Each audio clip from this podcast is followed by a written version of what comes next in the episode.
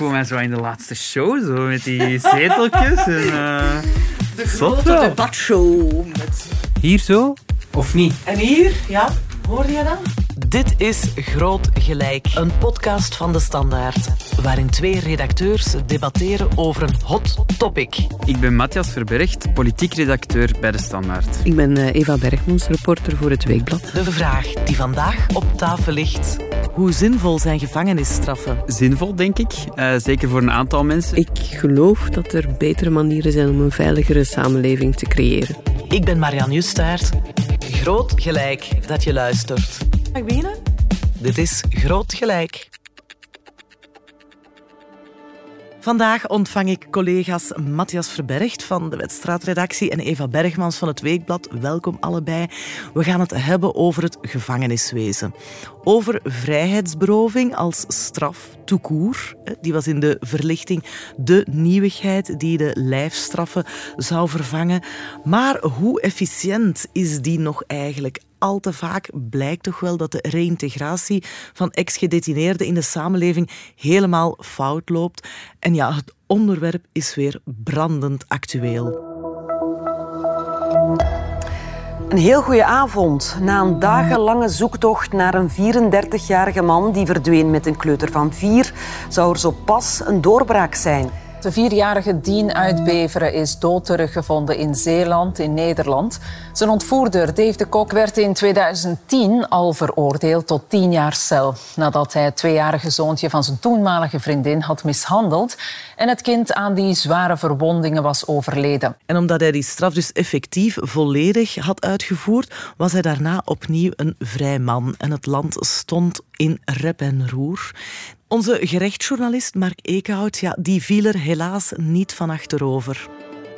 Ik heb de laatste jaren, of de voorbije jaren, toch een aantal processen gevolgd van uh, mensen, niet, zoals Dave de Kok, maar toch ergens vergelijkbaar. Dat blijken heel vaak uh, recidivisten te zijn, die toch altijd opnieuw in oude gewoontes, slechte gewoontes hervallen. Op dat proces is gebleken dat Dave de Kok eigenlijk geen schuldbesef had. Psychiaters hebben hem daar uh, asociaal genoemd en ja, eigenlijk op het randje van psychopathisch. Ze hebben ook gezegd dat ze niet meteen zagen waar de kans lag om therapeutisch iets te doen met Dave de Kok. Het resultaat is eigenlijk geweest dat Dave de Kok tien jaar in de gevangenis heeft gezeten, daar tien jaar op geen enkele wijze psychiatrisch is behandeld en dan op, op, op straat is terechtgekomen. Hoe zinvol zijn gevangenisstraffen nog? Ik zie eerlijk gezegd voor iemand als Dave de Kok zie ik weinig alternatieven. Ik denk toch dat iedereen erover eens is dat, dat de maatschappij, en dan in dit geval kinderen, beschermd moeten worden tegen zo iemand. En hoe zinvol is een gevangenis dan nog? Ja, als hij in de gevangenis zit, loopt hij niet rond in de maatschappij en kan hij niet doen wat hij nu gedaan heeft duidelijke mening van onze collega Mark Eekhout. Zijn jullie het ermee eens? Ik zie u knikken, Matthias. Ja, in het algemeen denk ik wel dat er een bepaalde groep personen is, daders is, die je op geen enkele andere manier van de samenleving kan weghouden en vooral van hun misdaden kan weghouden, dan door hen gewoon simpelweg geen toegang meer te geven tot die samenleving en tot die slachtoffers. Hm. Natuurlijk met alle mogelijke begeleiding. Ja, want dat heeft hij niet gehad. Maar ja, Mark twijfelt eraan of dat in zijn geval zelfs geholpen had. Dat is wel een behoorlijk straffe stelling, Eva. Ja, het punt is hier inderdaad wel dat er niets gebeurd is. Dus hij heeft tien jaar vastgezeten. Hij had geen schuldbesef. Dan kun je ook niet verwachten dat iemand in tien jaar opsluiting wel tot een schuldbesef komt, laat staan ziet welke processen er spelen of een soort uh, ja, zelfinzicht ontwikkelt. Ja, Toekoor zijn... of zonder begeleiding? Ja, eh, wel, zonder begeleiding zeker niet. Hè. Dus mhm. met begeleiding had het misschien wel een kans gehad. Mhm. Had hij in de psychiatrie moeten zitten? Ook daar zien ze zo iemand natuurlijk uh, liever niet komen. Hè? Ja, omdat het moeilijk is. Mhm. De experten die we de voorbije week gehoord hebben, hadden daar ook verschillende meningen over. Er waren er inderdaad die zeiden van ja, levenslange opsluiting is de enige oplossing, want onwerkbaar. Maar iemand als Niels Verbeek, die toch forensisch psychiater is, die zei, ja, maar er valt wel te werken met mensen die een antisociale persoonlijkheidsstoornis hebben. Je weet het niet, Je natuurlijk. weet het niet, maar het, lijkt mij Ja, niet is een ondenkbaar ja. dat het beter gekund had. En, eh, en ook uiteraard had hij moeten begeleid worden nadat hij zijn gevangenisstraf had uitgezeten. Maar hij had die dus volledig uitgezeten. Er was dan sprake van ter beschikkingstelling. Wat, wat is dat precies, die ter beschikkingstelling, Matthias? Wel, inderdaad, sinds 2012 ehm, kan de strafuitvoeringsrechtbank eh, bij bepaalde zware misdrijven die de integriteit van personen aantasten, vijf tot vijftien jaar ter beschikkingstelling uitspreken. Dat betekent eigenlijk dat in dat geval zo iemand na een gevangenisstraf ook nog gedurende die periode of kan opgesloten worden of toch in elk geval heel intens begeleid kan worden. Had dat hier geholpen? Misschien wel, maar stel nu dat die man bijvoorbeeld vijf jaar had gekregen, dan had hij misschien na die vijf jaar dezelfde feiten gepleegd. gedaan, Of had hij ja. tijdens die vijf jaar, als hij niet achter slot en grendel zat, diezelfde feiten gepleegd. Dus ik denk effectief, zoals Eva zegt, een psychische begeleiding eh, Mhm. is, is cruciaal. Ook voor zo iemand zelfs, al worden de kansen op eh, herstel of op eh, genezing miniem geacht, is het toch de moeite om het te doen. Maar ik weet niet of je zo'n groot risico kan nemen om dan te zeggen, zo'n man moet helemaal niet opgesloten worden. Op zijn minst is toch onze maatschappij tien jaar beschermd gebleven van iemand Ja. als Dave de Kok. Ja, maar goed, eh, sluit hem tien jaar op, of nu tien jaar, twintig jaar is. Ooit komt hij vrij en dus dan, dan blijkt dat, eh, dat is dat die opsluiting geen enkel eh, allee, verbetering heeft gebracht, want hij doet dan toch krijg Ja. hetzelfde. Dat is waar, maar ten eerste heb je dan al tenminste die periode dat de maatschappij beschermd is. En ten tweede denk ik ook niet dat alle gevangenisstraffen volledig in functie staan van de dader. Ik denk dat een gevangenisstraf voor de gehele maatschappij verschillende rollen te spelen heeft. Eén is daarvan zeker ervoor te proberen zorgen dat een dader niet opnieuw overgaat tot feiten. Maar een andere daarvan is ook de maatschappij beschermen tegen die personen. Een derde, denk ik heel belangrijke, is ook een soort genoegdoening voor het slachtoffer. Justitie staat, denk ik terecht, steeds meer stil bij de rechten van het slachtoffer, bij de rol van het slachtoffer. En wordt een slachtoffer ermee geholpen als de dader eh, levenslang wordt opgesloten? Levenslang eh, weet ik niet, maar als iemand uw zoon of dochter eh, vermoordt en daar geen enkele opsluiting aan gekoppeld is, ik weet niet hoe jij je daarbij zou voelen. Maar ik, Het moet zeker gestraft worden, hè? dat denk ik wel. Maar of Ja. een slachtoffer niet meer gebaat is bij bijvoorbeeld eh, een grotere investering in hulp aan het slachtoffer zelf, eerder dan langs die omweg van ja, de dader wordt gestraft, daar heb ik ook mijn twijfels bij. Ja, maar je hebt ook het signaal naar de maatschappij toe als je gaat zeggen van we gaan enkel maar ja, begeleiden, hopen dat Mhm. iemand zich verbetert, maar eigenlijk zijn fundamentele vrijheid op dat moment niet beperken. Dan, ja, wat voor signaal geef je dan aan de maatschappij? De Belgische staat is al meermaals veroordeeld voor het gevangeniswezen. Niet alleen omdat er veel te veel geïnterneerden in gewone strafinrichtingen zitten, maar ook eh, vanwege de overbevolking. Er zijn 10.700 gevangenen en amper 9.600 plaatsen. De gebouwen zijn compleet uitgewoond. Eh, er is dus inderdaad te weinig begeleiding maakt dat alles dat die recidivegraad zo hoog ligt? Eh, er zijn moeilijk, moeilijk Ja. cijfers over te vinden, maar het laatste officiële cijfer was dat 57,6 procent van de gedetineerden ooit terug in de gevangenis belandt. Ja. Ja, dat is hallucinant. Ja. Dus dat is al een schande. Eh, maar dat we het slechter doen dan veel buitenlanden, dat is wel zeker. Het is nog erger. Hè? Niet alleen komen mensen er niet beter uit uit de gevangenis en hervallen ze. Heel vaak komen mensen slechter uit de gevangenis dan ze zijn binnengegaan. Dat blijkt onder meer uit onderzoek van eh, James Gilligan, een Amerikaanse psychiater die 25 jaar in de Amerikaanse gevangenissen gewerkt heeft. En die zegt van ja, er zijn geen betere omstandigheden om gewelddadige persoonlijkheden te kweken dan de gevangenissen. Helemaal akkoord dat eh, de recidive veel te hoog is.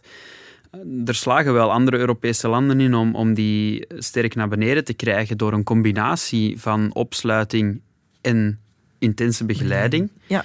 En je moet je eens inbeelden, stel nu dat er geen gevangenisstraf zou zijn, wie weet is dan 100% of, of 95% van de mensen die een feit plegen, pleegt daarna nog een feit. Als je die straf niet opgelegd krijgt, als je geen significante vrijheidsberoving opgelegd krijgt na een heel zware straf, En waarom, Waarom zou zou het niet dan- omgekeerd kunnen zijn? Net, eh, Dus als, als iemand een feit pleegt en wordt daar nauwelijks voor gestraft, dan denken wij dat die dat dan nooit meer opnieuw gaat doen. Dat lijkt me een vreemde redenering. Ja, wat, wat is vrijheidsberoving ook? Hè? Of eh, kun je iemand zeggen, eh, ja, een enkelband bijvoorbeeld is ook een manier. En dan is, voor zover er cijfers over zijn, zou de recidive minder groot zijn. Bij elektronisch toezicht, Ja. hè? Ja, ja. Zou Een ook soort- kloppen voor werkstraffen. Ah, maar wel. goed, dat blijft natte vingerwerk. Of, eh, En een werkstraf is in zekere zin ook een vrijheidsberoving. Hè? Je, je wordt verplicht van je tijd ergens in te steken waar je misschien niet spontaan voor zou kiezen. Ja.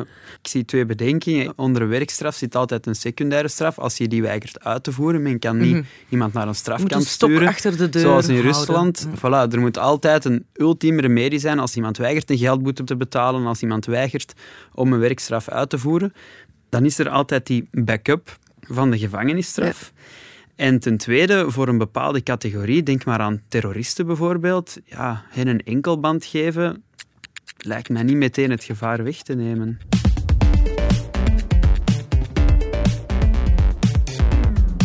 Als we nog even blijven doorgaan in die detentielogica. Hè? Dus we houden wel gevangenissen, maar eh, niet zoals ze vandaag zijn. We moeten anders met gedetineerden aan de slag. Eh, we moeten misschien anders met de gevangenissen aan de slag. Misschien is het een en-en verhaal. Ik hoor het graag van jullie. Voorwaardelijke invrijheidstelling. Is, is dat een goede oplossing? Moeten we daar veel meer mee doen? Als de omstandigheden in gevangenissen beter worden en de begeleiding kan beter, omdat er minder mensen in de gevangenis zitten, dan zijn we misschien ook al een heel eind opgeschoten. Ja. Zou dat Ja. een effect hebben op de recidivegraad?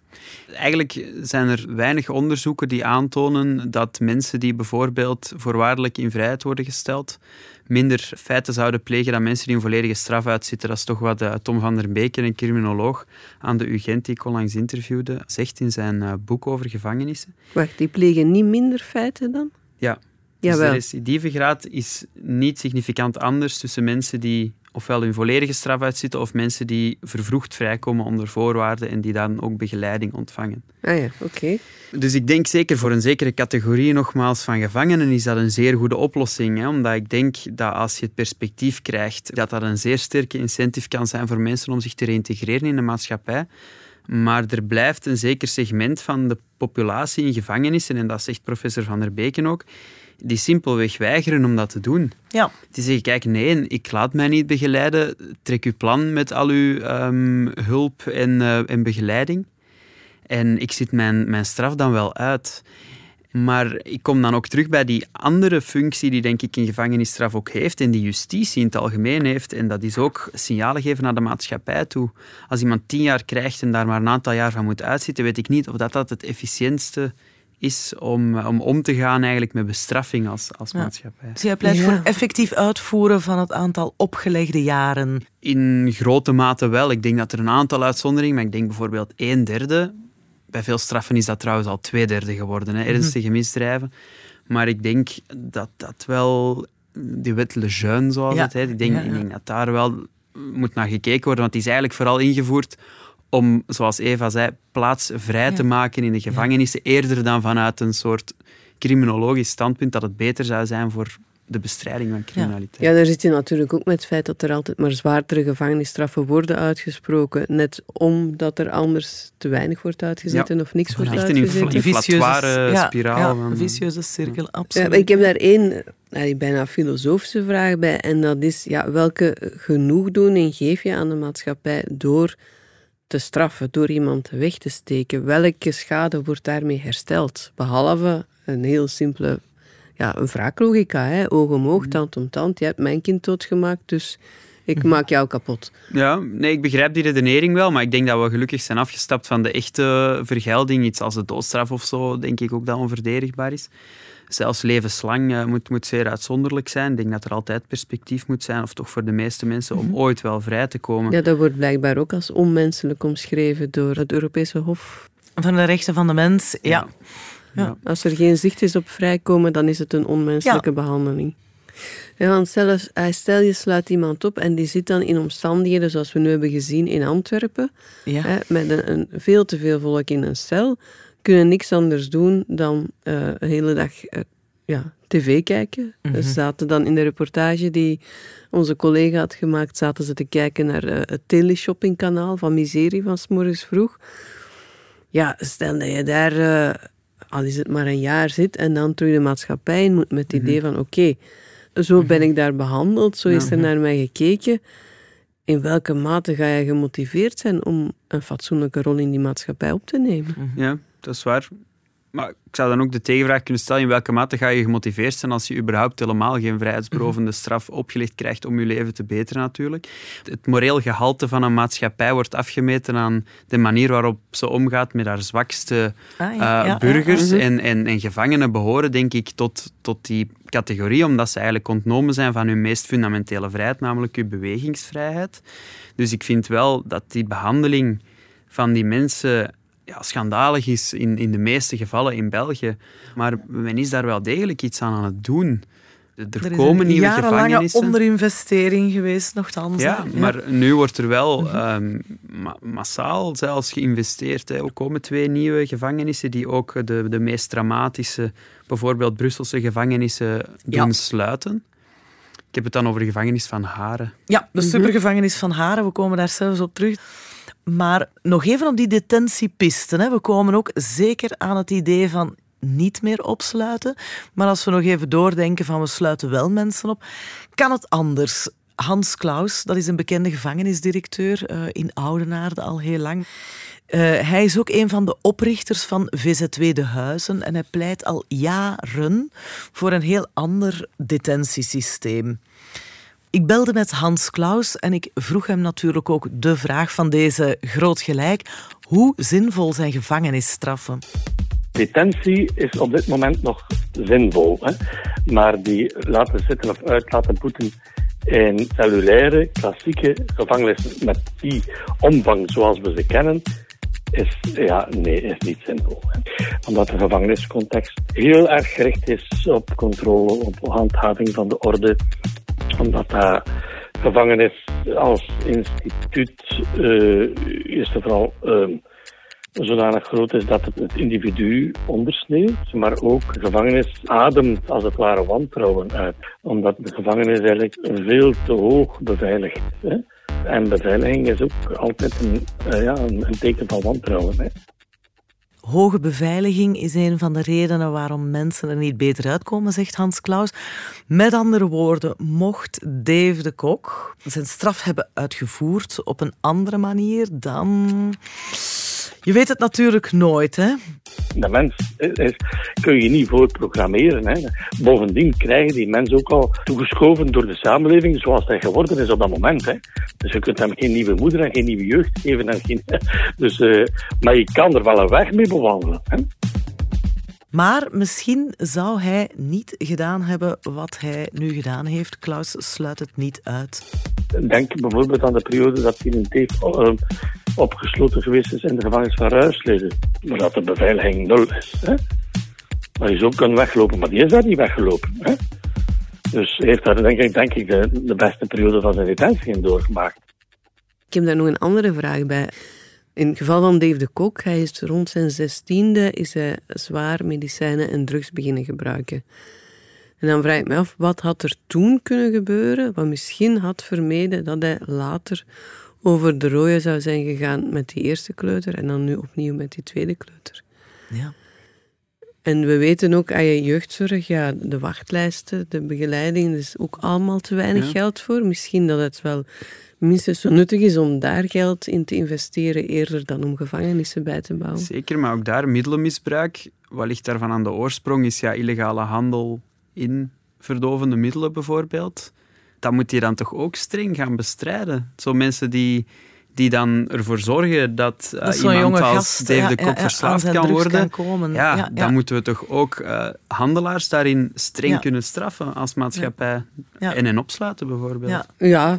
ja, met die drugs is het natuurlijk helemaal een ingewikkelde situatie. hè. Waarom neemt iemand het? Hoe komt iemand eraan? Eh, wie, van, wie uit de drugshandel komt er in de gevangenis terecht? Zijn dat degenen die inderdaad het brein zijn? Of zijn dat dan de, Dat is zeker de waar. kleine Ja. vissen die gaan verkopen zijn omdat ze zelf gebruiken? Eh, daar, daar weet ik ook te weinig van af om daarover te oordelen. En wat je nu soms hebt, is mensen worden gepakt voor ja, een eerste niet al te ernstige feit, worden niet gestraft en aan hun lot overgelaten. En, en van daaruit kom je in een logica terecht die leidt naar de gevangenis. Ja. En Hans Klaus die zegt ook, we kunnen hun Mhm. jeugd niet veranderen, maar als we ze dan binnenkrijgen, moeten ze op een humane manier worden opgevangen. En hij pleit dus voor die kleinschalige detentiehuizen. Ik vroeg hem van, hoe zie jij dat dan? En hij legde dat zo uit. Ja, dus wij willen dus dat de gevangenis als concept vervangen wordt door een veelheid van kleinschalige, gedifferentieerde en maatschappelijk verankerde detentiehuizen. Dus dat kunnen we heel veel verschillende vormen zijn, maar die zijn nooit groot. Hè. Dus wij zeggen eh, van 10 tot 30 gedetineerden, afhankelijk hè, van welke gedetineerden dat dan zijn. Hè. Als u wil voorbereiden op het leven buiten, hè, dan moet je het leven buiten ook betrekken op het leven binnen. Hè. En dat doe je dus best door dat detentiehuis een functie te geven in uw samenleving. Hè. Kleine huizen, het uitgangspunt is altijd reïntegratie en herstel. Omdat natuurlijk 95, als het niet 99 procent is van alle gedetineerden in België, ooit weer vrijkomt. Goed idee. Ja, klinkt goed, vind ik, ja, absoluut. Ja, ik denk eh, voor een bepaalde categorie van eh, gevangenen, ja, denk ik mensen die geen acuut gevaar meer vormen voor de omgeving, mensen van wie men zeker genoeg is dat men al iets meer vrijheid kan geven. Enkel de Denk ik. lichtere gevallen zo passen volgens jou Ja, in zo'n lichtere gevallen. Ik denk bijvoorbeeld, als je kijkt naar ernstige zedenfeiten of feiten van terrorisme bijvoorbeeld, denk ik dat je moeilijk in een soort open Mhm. systeem kan, kan steken. En daar noem je ook weer twee interessante voorbeelden. Eh, dat, allee, onder andere voor zedenfeiten is uit onderzoek ook al gebleken dat het niet de, de beste aanpak is om mensen natuurlijk tien jaar in een klassieke gevangenis te steken. Dat je die beter eh, in, in een, eh, een gespecialiseerde instelling zou steken waar mensen ook effectief intensief behandeld worden en opgevolgd worden voor ze opnieuw de samenleving betreden. Ik was ooit 15 jaar geleden met de toenmalig minister van Justitie, Lorette Onkelings, in Canada. En daar stonden ze daar al ongelooflijk ver mee, met zo die gespecialiseerde centra voor eh, ja, plegers van eh, seksuele delicten, allemaal zedendelinquenten.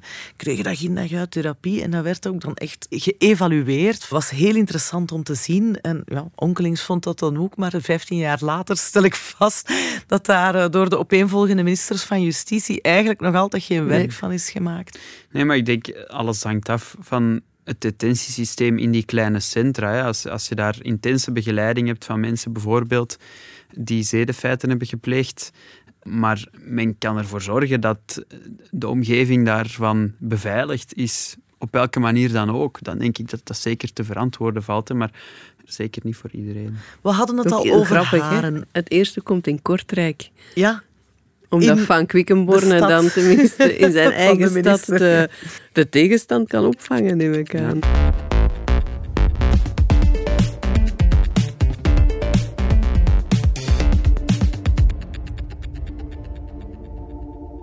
Van Quickenborne noemt Haren, waar we het al over hadden, de gevangenis van de toekomst. Hè. Eh, hij gelooft ongelooflijk in dat project dat de oude Brusselse gevangenissen, Sint-Gillis, Vorst en Berkendaal gaat vervangen. Ehm, komt dat enigszins tegemoet aan dat idee van die detentiehuizen? Of waarom is dat de gevangenis van de toekomst, Matthias? Ja, Haren is een, ehm, een project dat zo lang heeft aangesleept dat het misschien niet meer de gevangenis zou zijn die we vandaag zouden bouwen. En ik denk dat eh, Van Quickenborne dat ook al beseft. Niettemin is het wel een ongelooflijke stap voorwaarts van waar we nu zitten met de Brusselse Waarom? gevangenissen. Wel, omdat het gaat over een heel groot complex, maar dat eigenlijk wel is opgedeeld in allemaal kleinere units, waar je ook eh, heel eh, specifiek kunt mensen bijvoorbeeld samenzetten of niet samenzetten, behandelingen kan doen. Ehm, niet het soort eh, gevangenis dat we vanuit de films kennen met één grote gang en allemaal tralies eh, op, de, op twee, drie verdiepen. Dus daar is ook al wel een beetje die filosofie van, van die aparte huizen gebruikt, hoewel het geheel dan nog wel is ingebed in één grote gevangenis. Dus het houdt een beetje het midden tussen het een en het ander en ik denk dat dat op zich wel een grote verbetering kan zijn. Ja, Hans Klaus die is het niet helemaal met jou eens. Die ja, was toch heel teleurgesteld door dat megalomaan project. En zegt, ondanks die paviljoenen, het gevangenisdorp, uh, is dat eigenlijk geen haar beter als uh, ja, de ergste gevangenissen die we kennen. Als je haren bekijkt vanuit de lucht, hè, en je bekijkt Lantin, hè, dus waar, waar, niemand nog voorbeeld wil aannemen, hè, vanuit, de, vanuit diezelfde lucht, hè, dan zie je ongeveer hetzelfde. Hè. Er is in wezen niks nieuws aan. Dat is niet ver genoeg doorgedacht. Maar hij zegt het juist, hè, vanuit de lucht. Ja, wat kan je nu vanuit de lucht? Het gaat om de begeleiding, het gaat om, het gaat om de structuren die, waaraan je die mensen uh, blootstelt natuurlijk. Hè. Haren mag dan uh, op bepaalde vlakken wel vernieuwend zijn. Men vertrekt toch nog altijd wel van oké, we moeten ze opsluiten omwille van vergelding, omdat we ze uit de maatschappij moeten halen en we steken ze weg aan de rand van de stad. Zit daar gewoon niet, niet al verkeerd? Ja, ik denk dat je dat in, in Haren nog wel altijd hebt. Hè. In die zin blijft het een uh, klassieke gevangenis in een heel mooi modern jasje.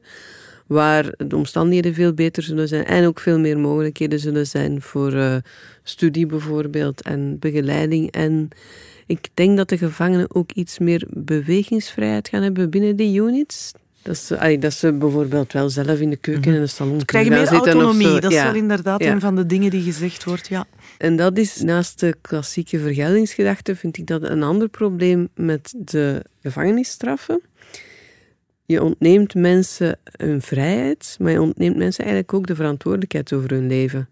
Uiteindelijk is dat, ik ga iets cru zeggen, maar uiteindelijk is dat een heel simpel leven. Hè? Die, ja, die moeten niks anders meer doen dan daar mhm. zitten en en ze kosten ons 170 dat ze zich niet vervelen. Ja?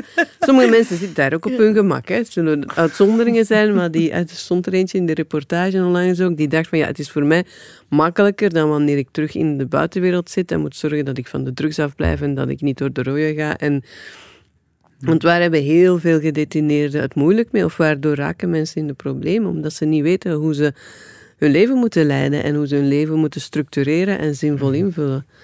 Dus, en daar zal een klassieke gevangenis zelden of nooit iets aan bijdragen. Ja, daar ben ik het wel mee eens. De kostprijzen en zo, ik denk, ehm, en ook zelfs misschien iemand die daar dan eens zit uh, vanuit uh, de gedachte, ik zit hier eigenlijk beter dan thuis. Ik denk dat we dat er moeten bijnemen als maatschappij, dat dat effectief geld kost. Ja, dat is zo. Net zoals veel andere zaken die wel essentieel zijn in ons overheidsfunctioneren of onze functionering als samenleving. En wat ik ook nog wilde zeggen, um, nog nooit in de geschiedenis van de mensheid is, is de criminaliteit zo laag geweest. Hè? Dus als je vergelijkt doodslag, bijvoorbeeld mensen die sterven vanwege geweld, ik heb het dan over het Westen vooral duidelijkheid, nog nooit is dat zo laag geweest. Dus zo slecht zal ons systeem dan toch wel niet zijn. Maar ja, is dat dan aan de gevangenissen te danken of is dat dan uh, ja, de, ja. verbeterde samenlevingsomstandigheden te danken? Ik denk allerlei, ik denk allerlei redenen. Maar... Wat die Gilligan bijvoorbeeld zegt, is dat een van de redenen uh, waarom mensen overgaan tot gewelddaden, zoals moorden, is of de kans is groter dat dat gebeurt als de samenleving meer ongelijkheid heeft. Dus dat dat heel vaak geweld ontstaat uit die frustratie van ik ben hier duidelijk bij de mhm. minste. Het is, het is wij tegen zij of het is uh, ja, arm tegen rijk. Uh, het lijkt me toch ook een correlatie te zijn tussen de criminaliteit en de welvaart. Hè? Door ja. gestegen welvaart. Zeker, uh, zeker. Nee, maar dat zijn allemaal factoren. Maar in heel dat systeem is bij ons, of, of is overal toch wel het strafrecht zo het, het sluitstuk van de veiligheid in zijn heel brede context. Maar denk je dat iemand die nu die een moord pleegt, bedenkt hij eerst, oei, als ik dit doe, dan kom ik misschien in de gevangenis. Ja, ik zal dat dan maar laten. Daar zit Denk toch je echt, als er geen gevangenisstraf of geen straf staat op moord, dat er dan niet meer moorden zouden gebeuren? Nee, ik denk dat niet. Dat is een heel naïeve gedachte, denk ik. Kom jongens, nu gaan we het toch eens hebben over uh, datgene waar jullie al een hele tijd op zitten te zinspelen. De totale afschaffing van gevangenisstraffen. Een extreme gedachte die niet op tafel ligt uh, van uh, de regering op dit moment, maar die wel bestaat. Hè? De abolitionistische beweging of de abolitionistische gedachte. De gevangenis is het niet altijd geweest. Hè? En ik kan mij dus wel een, samenleving inbeelden waarin dat die, die uh, residentiële vormen van straf eigenlijk niet meer nodig zijn, omdat men die straf in de samenleving kan laten plaatsvinden. Ja, er zijn mensen die dat geloven, dat we beter af zijn zonder gevangenisstraffen. En een van de eerste was de Amerikaanse socioloog Robert Martinson. Hij is al 40 jaar dood, de man. Maar hij schreef een superbekend werk, What Works, over het uh, detentiebeleid. En zijn grote conclusie is: Nothing works. Niks werkt. Ook Hans Klaus is uh, een voorstander van het afschaffen van gevangenissen op termijn. Ook iemand als Luc Vervaat, dat is een, uh, in het wereldje wel een bekende stem, activistische stem. Hij is oud gevangenisleraar en hij pleit daar al langer voor. Hè. En ik belde hem om dan eens goed te weten van wat verstaan jullie daaronder. Hij legde mij uit, kijk, de beweging staat dus voor het uh, afschaffen van gevangenissen en politie, want dat zijn instrumenten van geweld. En in plaats daarvan kiezen we radicaal voor instrumenten van zorg. 170 euro per dag kost een gevangene vandaag. Laten we dat eens investeren in pure zorg. En dan geneeskundige, pedagogische, en dat ging dan over alles. Hè? Maar echt begeleiding, ondersteuning, enfin, dat zijn de containerbegrippen. Hè? Ja. Eva, ik zie je ogen fonkelen. Ja, ik vind, uh, ja, eerst zou je denken het is te zot om los te lopen, maar ik vind het eigenlijk wel een heel inspirerend gedachte-experiment. Ja? Stel je nu voor dat je inderdaad... Een gedachte-experiment. Als het daartoe beperkt blijft, dan ben ik blij. Ja, maar kijk, inderdaad, 170 euro per dag voor een gevangene, dat is waanzinnig veel geld. Als we dan toch tekorten hebben in jeugdzorg, geestelijke gezondheidszorg, uh, op zoveel vlakken, ja, wie weet, door een herverdeling van de middelen, dat we geen politie meer nodig hebben. Als iedereen nu gewoon leert van zich in de hand te houden. Dat lijkt een soort bijbelse sprookje dat, uh, dat we nooit helaas zullen meemaken. Nee, ik denk ook wel dat we eens moeten nadenken aan over de ultieme consequentie van zoiets. Hè. Want stel nu bijvoorbeeld iemand um, op straat wordt helemaal gek en is niet meer in de hand te houden. Mhm. En je zegt van we mogen geen vrijheidsberoving meer doen. Ja, dan mag niemand die man bijvoorbeeld in bedwang gaan houden en opsluiten voor 24 uur. Want als je hem dan opsluit voor 24 uur en tegelijkertijd iemand die veel zwaarder feit pleegt, bijvoorbeeld een moord, sluit je dan helemaal niet op. Dus die verhoudingen zijn dan toch helemaal zoek. Je hebt toch altijd een instrument nodig om bepaalde ja, gedragingen die niet conform uw maatschappelijke regels zijn, te bestraffen. Anders kan je beter je maatschappelijke regels in zijn geheel afschaffen. Maar nu, het is ook niet omdat er geen gevangenissen zouden zijn, dat er geen straffen zijn. Ik ken niet exact het hele programma van de abolitionistische beweging, maar er zijn ook nu al alternatieven, ook bij ons. Hè. ja, maar daar kan je mensen niet toe dwingen. Hè? elektronisch toezicht, thuisdetentie. Ja, elektronisch toezicht, maar... Werkstraf, hoe ga je, hoe ga je, iemand, hoe ga je iemand die uh, veroordeeld is voor partnergeweld elektronisch toezicht geven? Hoe ga je die niet opsluiten ergens? Ja, nee, oké. Je, moet, je moet die dan niet bij zijn partner zetten, maar bij partnergeweld is bij uitstek een van die misdrijven waarbij het heel weinig zin heeft om mensen in de gevangenis te zetten. Je kan mensen uit elkaar halen door de gewelddadige partner een tijdelijk huisverbod op te leggen. En dan, dus in de nieuwe methode van werken met daders van partnergeweld, proberen ze in die periode de zorg op te starten. Dus inderdaad therapie, dadertherapie, eventueel relatietherapie.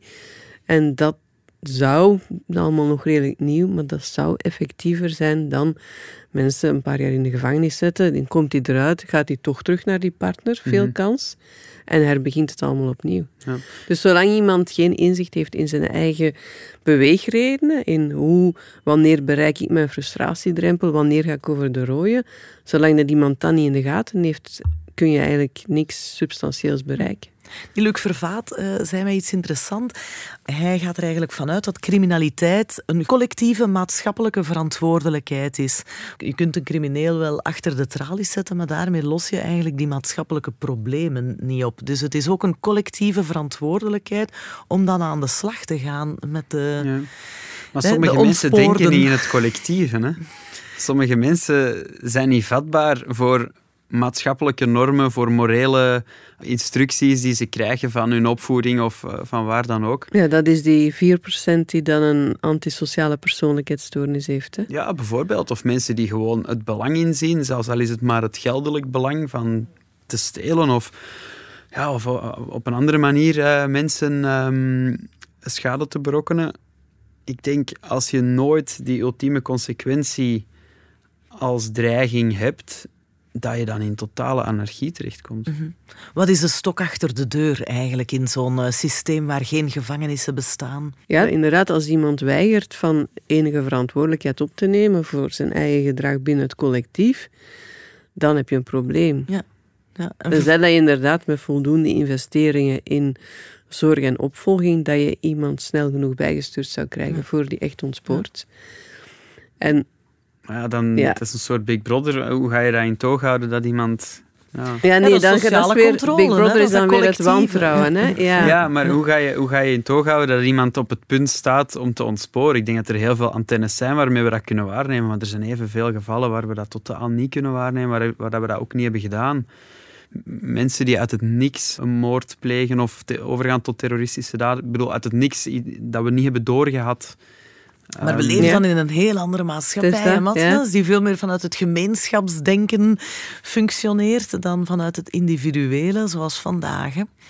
Ja, maar dat kan dan heel mooi zijn voor al die mensen die daarin willen meestappen. Maar als je ja. een aantal mensen hebt die zeggen, ik doe hier niet aan mee, integendeel, ik profiteer hiervan, ja, dan ga je ook de helft van de andere mensen hebben die zeggen, ja, oké, maar zo, mm op die manier doe ik het ook niet meer. Mm -hmm.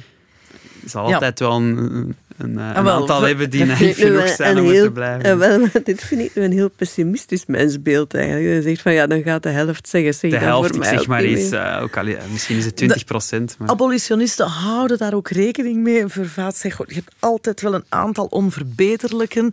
Wij weten het echt nooit zal lukken. 1% psychopaten ook, hè? 1% psychopaat. Hij zei van, je hebt er een dertigtal in onze gevangenissen die levenslang vastzitten, de Freddy Horians enzovoort. Dat is 0,003% van de gevangenispopulatie. En hen moet je wel degelijk uit de samenleving halen. Dus ja, ergens op een eiland zetten of Mark zo. Dutroux of zo. Maar ja, voilà, de Dutroux van deze wereld. Zo. Dus, dus ja, zij kunnen niet functioneren op geen enkele manier binnen een samenleving. Dus die moet je dan wel ergens vastzetten of verwijderen, verbannen, maar wel op een humane manier. Verbannen op een humane manier, dat lijkt mij niet, zo, niet zo makkelijk. Is mijn woord, dat heeft u niet gezegd.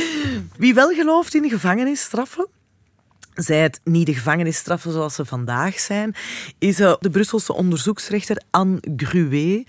Zij ziet al jaren, dag in dag uit, plegers en veel plegers natuurlijk in haar bureau als onderzoeksrechter.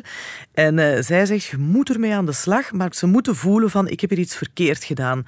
En daarom moeten ze even iets afpakken wat hun hoogste goed is, namelijk die vrijheid.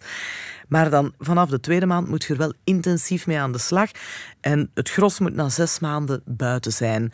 En zij stelt zelfs voor om te werken met een contract met die mensen. Van ik zet dat op papier en de ultieme stok achter de deur is daar natuurlijk, ja, dan blijf je langer in de gevangenis. Hè? Of opnieuw naar de gevangenis dan. Ja. Of opnieuw naar de gevangenis, inderdaad. Maar ze gelooft echt wel in de gevangenis als, uh, ja, als straf. Donc, non seulement moi, euh, je pense à l'utilité de la privation de liberté et de l'emprisonnement, comme on envoie un enfant euh, réfléchir dans son coin, excusez-moi, hein, c'est peut-être un peu euh, débile comme réflexion, mais c'est la réflexion qui est faite également par les avocats lorsqu'ils plaident pour leurs clients. Je suis favorable à l'emprisonnement, mais vu comme un moyen d'avancer et pas de stagner. Ma proposition principale est celle de l'utilité de la prison à la sortie du prisonnier. Il doit y gagner quelque chose, ou en tous les cas, c'est le but de la société de lui faire gagner quelque chose. Et je propose des études en prison. Il est indispensable de les encourager. Voilà, aan de slag gaan met gedetineerden, zorgen dat ze daar studeren, dat ze daar werken, dat ook echt als nuttige mensen voor de samenleving buiten komen, maar wel een tijdje opsluiten, zoals een kind dat je in de hoek zet. Ja, met die vergelijking ben ik het eigenlijk niet eens. Uh, ik denk dat pedagogisch uh, straffen toch helemaal los staan, ook van het debat hier. Maar eh, verder denk ik wel dat ze een punt heeft. Ja, dat je, Maar ze ziet het pe- pedagogisch, hè? want gevangenisstraf is voor haar iets pedagogisch. ja, maar goed, hè? een kind is nog wel iets anders dan iemand die effectief een misdrijf eh, heeft begaan. Maar ja, het principe is hetzelfde. Hè. Je zegt tegen, ja, je zet een kind in de hoek om na te denken over wat het fout gedaan heeft. Ik weet niet of, eh, of kinderen uit die hoek komen met het idee van oh, ik heb echt iets fout gedaan, ik ga dit nooit meer doen. Of uit die hoek komen en denken, ik zal maar zeggen dat het mij spijt, want eh, anders krijg ik hier nog meer tegen mijn oren. Oh, ik heb nu toch, ik heb denk ik niet in de hoek gestaan, maar toch eh, af en toe eens op je nummer gezet worden als eh, kind kan toch geen kwaad, denk ik. Dat is het net. Als kinderen iets fout doen, dan heb je een gesprek of je probeert te zeggen waarom is dit misgegaan, hoe gaan we het rechtzetten. Maar ik weet niet of dat je een kind iets bijleert door het in de hoek te zetten. Nee, dat is waar. Maar er is een reden waarom we minderjarigen fundamenteel anders behandelen dan meerderjarigen. En meerderjarigen hebben wel de verantwoordelijkheid over hun daden in de meeste gevallen, tenzij mensen eh, bijvoorbeeld geïnterneerd moeten worden of zo. Maar daar denk ik wel effectief dat bestraffing een onderdeel kan zijn van eh, maatschappij en ook die persoon zelf om in het reinen te komen met eh, wat hij gedaan heeft. En als dat niet altijd goed afloopt, dan moeten we er zoveel mogelijk aan doen om dat te vermijden. Maar dat zal er altijd wel bij horen. Maar bestraffing als pedagogisch traject, dat is echt waar zij voor een stuk eh, voor pleit. Ben je het daarmee eens? Ja, ik denk dat dat voor veel mensen kan helpen. Zoals Eva zei, mensen in de gevangenis nu worden veel te weinig voorbereid op het latere leven. Hè. Mensen moeten inderdaad zelfs quasi niet voor zichzelf zorgen. Dus ik denk dat daar een grote job ligt. Maar nogmaals, niet iedereen zal in zo'n traject meestappen. Zeker niet.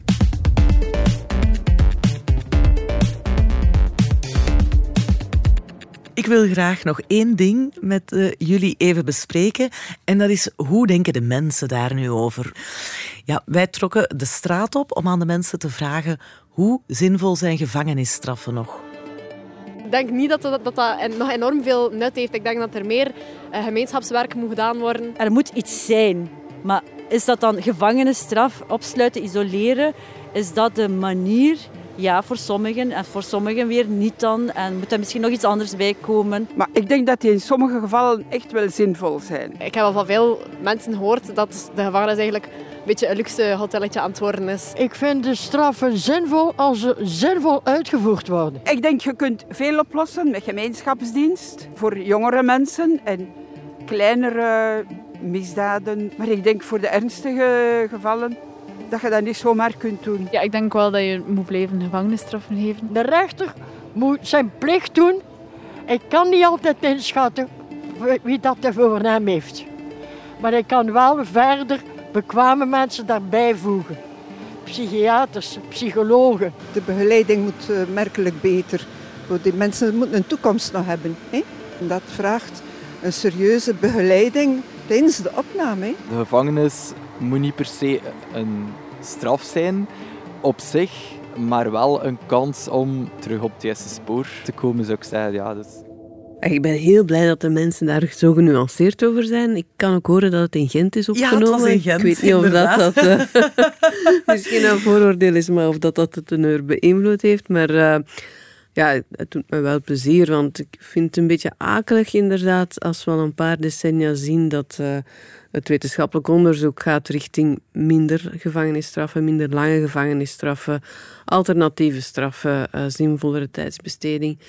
En dat politici zich toch heel vaak verschuilen achter, ja, maar ja, de mensen roepen wel om zware straffen, zwaardere straffen. We kunnen hier niet tegen ingaan, de samenleving vraagt iets anders. Ja, Misschien mag maar- daar ook eens deftig onderzoek naar gebeuren. Maar bon, mensen stemmen wel rechtser, hè? De laatste jaren, toch? Ja, dat is Allee, waar, op, maar op ik denk- partijen die zich profileren als de partijen van de veiligheid. Hè? Maar ik denk ook dat je uit de Voxpop eh, niet kan afleiden dat eh, men is voor een volledige afschaffing van alle gevangenisstraffen. Maar Nee, zoals Eva ja, nee. zegt, een minder lange straffen, eh, weg met die inflatoire spiraal aan steeds meer. Ehm, en mensen vragen daar effectief niet per se om. Tenminste als wat er dan wel wordt uitgesproken, wordt uitgevoerd. En liefst ook zo goed als eh, volledig Ik denk dat daar een uh, middenweg te vinden valt tussen inderdaad populistische kreten langs de ene of de andere kant. En ik denk dat daar ook politiek wel een draagvlak voor bestaat, want bijvoorbeeld het nieuwe strafwetboek, zoals dat nu is ingediend, uh, voorziet een categorie, een laagste categorie, waar geen gevangenisstraffen kunnen uitgesproken worden. Dat is tijdens de vorige centrumrechtse regering er niet doorgeraakt. Nu mhm. lijkt het dat eventueel wel te halen. Mhm. Het is nog uh, zeker niet binnen. Eh, maar mij lijkt zoiets bijvoorbeeld ja, een stap in de richting in elk geval van wat uh, academisch onderzoek uitwijst dat het beste is voor de samenleving. Ja, ja. Ja, iemand die een verkeersboete niet betaalt of bij herhaling niet betaalt, wat, wat, allee, wat valt er te winnen bij die in de gevangenis, steken? Ja. Maar stel dat je nu geen enkel instrument hebt behalve die boete, wie gaat er dan morgen nog zijn boete betalen? Dat is dan uh, uw persoonlijk pleesbesef dat je meedraait in de samenleving waar iedereen zijn steentje bijdraagt. Ik hoop dat zoveel mogelijk mensen dat doen op die manier. Ja. Nee, ik lach er nu maar mee. Maar Hans Klaus die ziet serieus wel een groeiend draagvlak voor ja, een maatschappij waarin we heel anders, veel humaner gaan denken over straffen en waarbij we dus op termijn ook gewoon niet meer een beroep doen op gevangenissen. Maar hij zegt, ja, we zijn nog in transitie. De maatschappij is aan het veranderen en dat is typisch voor periodes waarin maatschappijen veranderen, dat mensen dan ook nog zich wat vastklampen aan de oude modellen. Maar die geesten gaan rijpen, stilaan. Dat is een werk van lange adem, maar we zijn daar wel aan het komen. Nu bouwen we nog altijd heel erg op een mensbeeld, zeg maar, hè, van de, de individu met de individuele vrijheid. En daar tegenover staat dan de individuele vrijheidsberoving, hè, als contrapunt, zeg maar. Hè.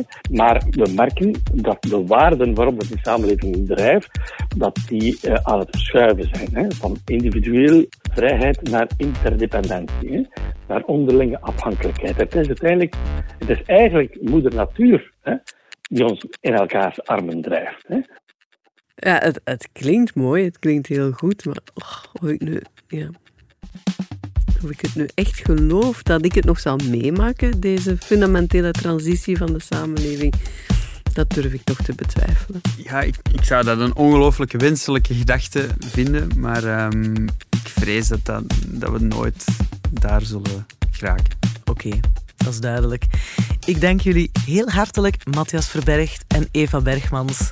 Tot de volgende keren. Veel plezier. Met plezier.